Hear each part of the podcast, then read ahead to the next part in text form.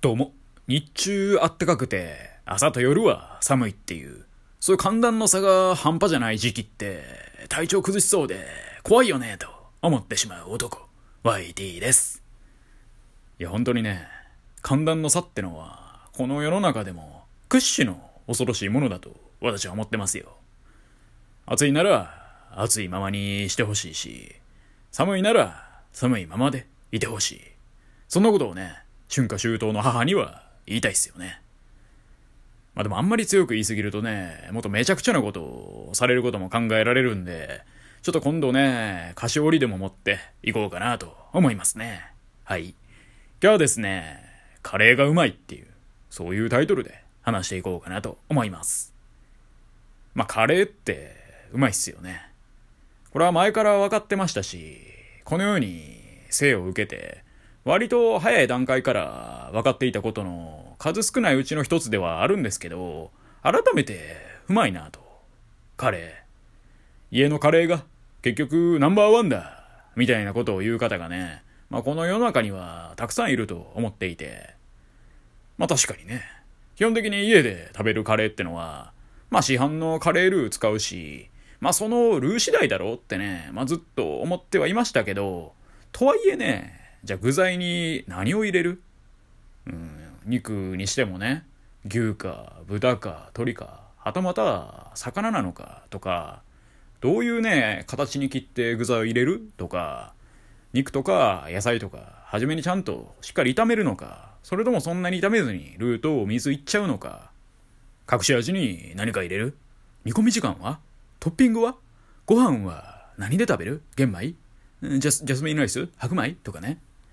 こういうね、いろんな要素によって、まあ、カレーって出来上がるんで、だから市販のルー使ってるといえど、実にね、複雑性の高いね、食べ物として仕上がるんですよね。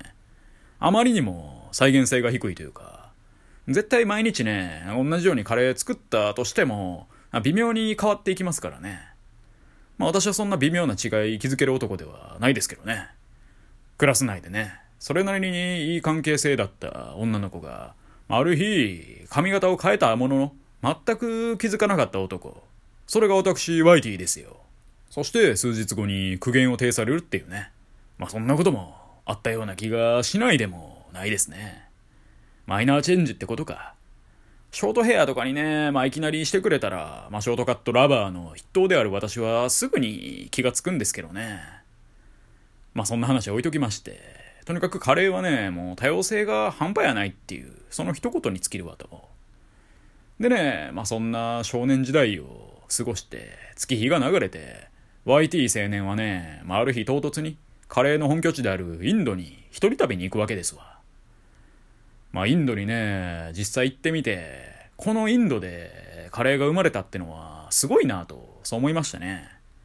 まあ以前にね、インドに関する配信、腐るほど上げとるんで、まあ、今回はね、そんな多くは語らないですけど、まあでもカレーってね、インドで生まれるべくして生まれたというか、インドだからカレーが生まれたのか、それともカレーが生まれたからインドなのか、まあそれがどっちなのかってことに関する議論はね、今なおインドのバラモンたちの中でね、熱心にされてるらしいですわ。バラモン、クシャトリア、バイシャ、シュードラってか？そんでね、まあ最近まで気づかなかったんですけど、まあ、インドにね、その行った前後で、まあ、私、明確に変わったことがあって、それがね、視野が広くなったんですよね。嘘です。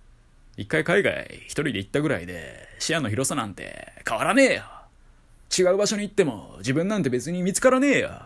いつだって自分は、ここにいるんだよ。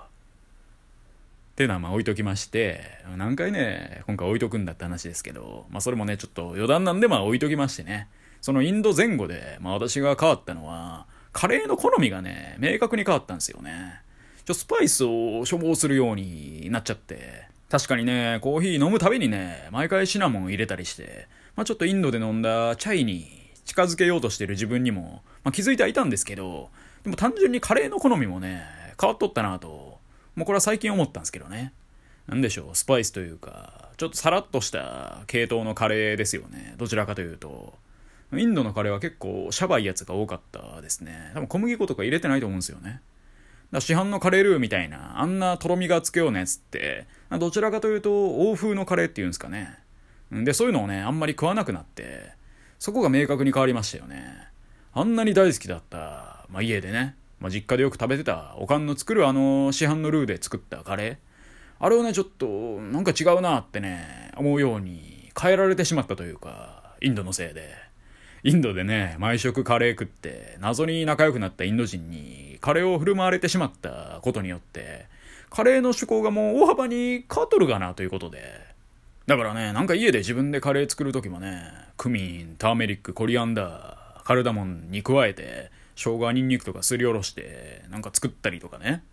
うん、なんかすごいめんどくさいことをね、やるようになってしまって、まあ、変えられたよね、インドで。でも毎回そうやって作るのはめんどいじゃないですか。もうだからね、インド旅以降、まあ、とあるね、カレー屋さんにはまってしまったんですよね。まあ、それがね、無印良品っていうカレー屋なんですけどね。はい。無印良品。まあ、中国にも、謎のね、同じようなパクリ店がバンバン出されてるっていう、あの、無印良品。良品なんちゃらっていうね、確か店だと思うんですけど。まあ、無印良品といえばね、化粧品とか家具とか服とか、まあ、なんかいろいろ売ってる雑貨屋みたいなイメージまあ結構お持ちかもしれないですけど、まあカレー屋なんですよね。どう考えても。まああの種類のカレーを出す意味がわかんないっすもんだって。そしてうまい。これに尽きる。で、そんなね、無印良品の中で、私が一番好きだったのは、グリーンカレーなんですけどね。いや、インドじゃねえのかよってね。うん、タイやないかっていう。うん、まあ、グリーンカレーがね、タイってことをご存知の方もね、まあ、そんなにいないと思うんですけどね。っていうすごいね、わかりにくいボケをしてしまいました。それに関しては、すいません。まあでも結局ね、まあアジアのカレーっていう、そういう寸法ですよね。まあでも無印良品。あいつらはね、定期的に商品を、なんかリニューアルしやがるんですよね。まあいつだって現状を変えていきたい。現状に止まっていてはダメだっていう、そういう強い気持ちを持ってやってるとは思うんですけど、でもね、変わる前の方がうまかったよってね、ちょっと思うんですよね、グリーンカレーに関しては。だけどもう5回ぐらいね、リニューアルしてるらしいんで、もうどのタイミングのグリーンカレーが私好きだったのかもうちょっとわかんないんですけどね。とりあえずね、最近の無印良品のグリーンカレーはあんまり好みじゃないというかね。だからね、最近の一押しはもっぱらザグカレーですね。これ無印だとザグチキンカレーって言うんですけどね。抜群にうまくて、ザグカレーはね、ほうれん草を豊富に使ったカレーなんですよね。で、私、ほうれん草大好き人間なんで、もうこれはポパイか YT かみたいな、そんな説がね、私の中で囁かれてるぐらいですわ。もう抜群にうまいんですよね。もうマジでドハマりしてね、半年に一回ぐらい食べてますね。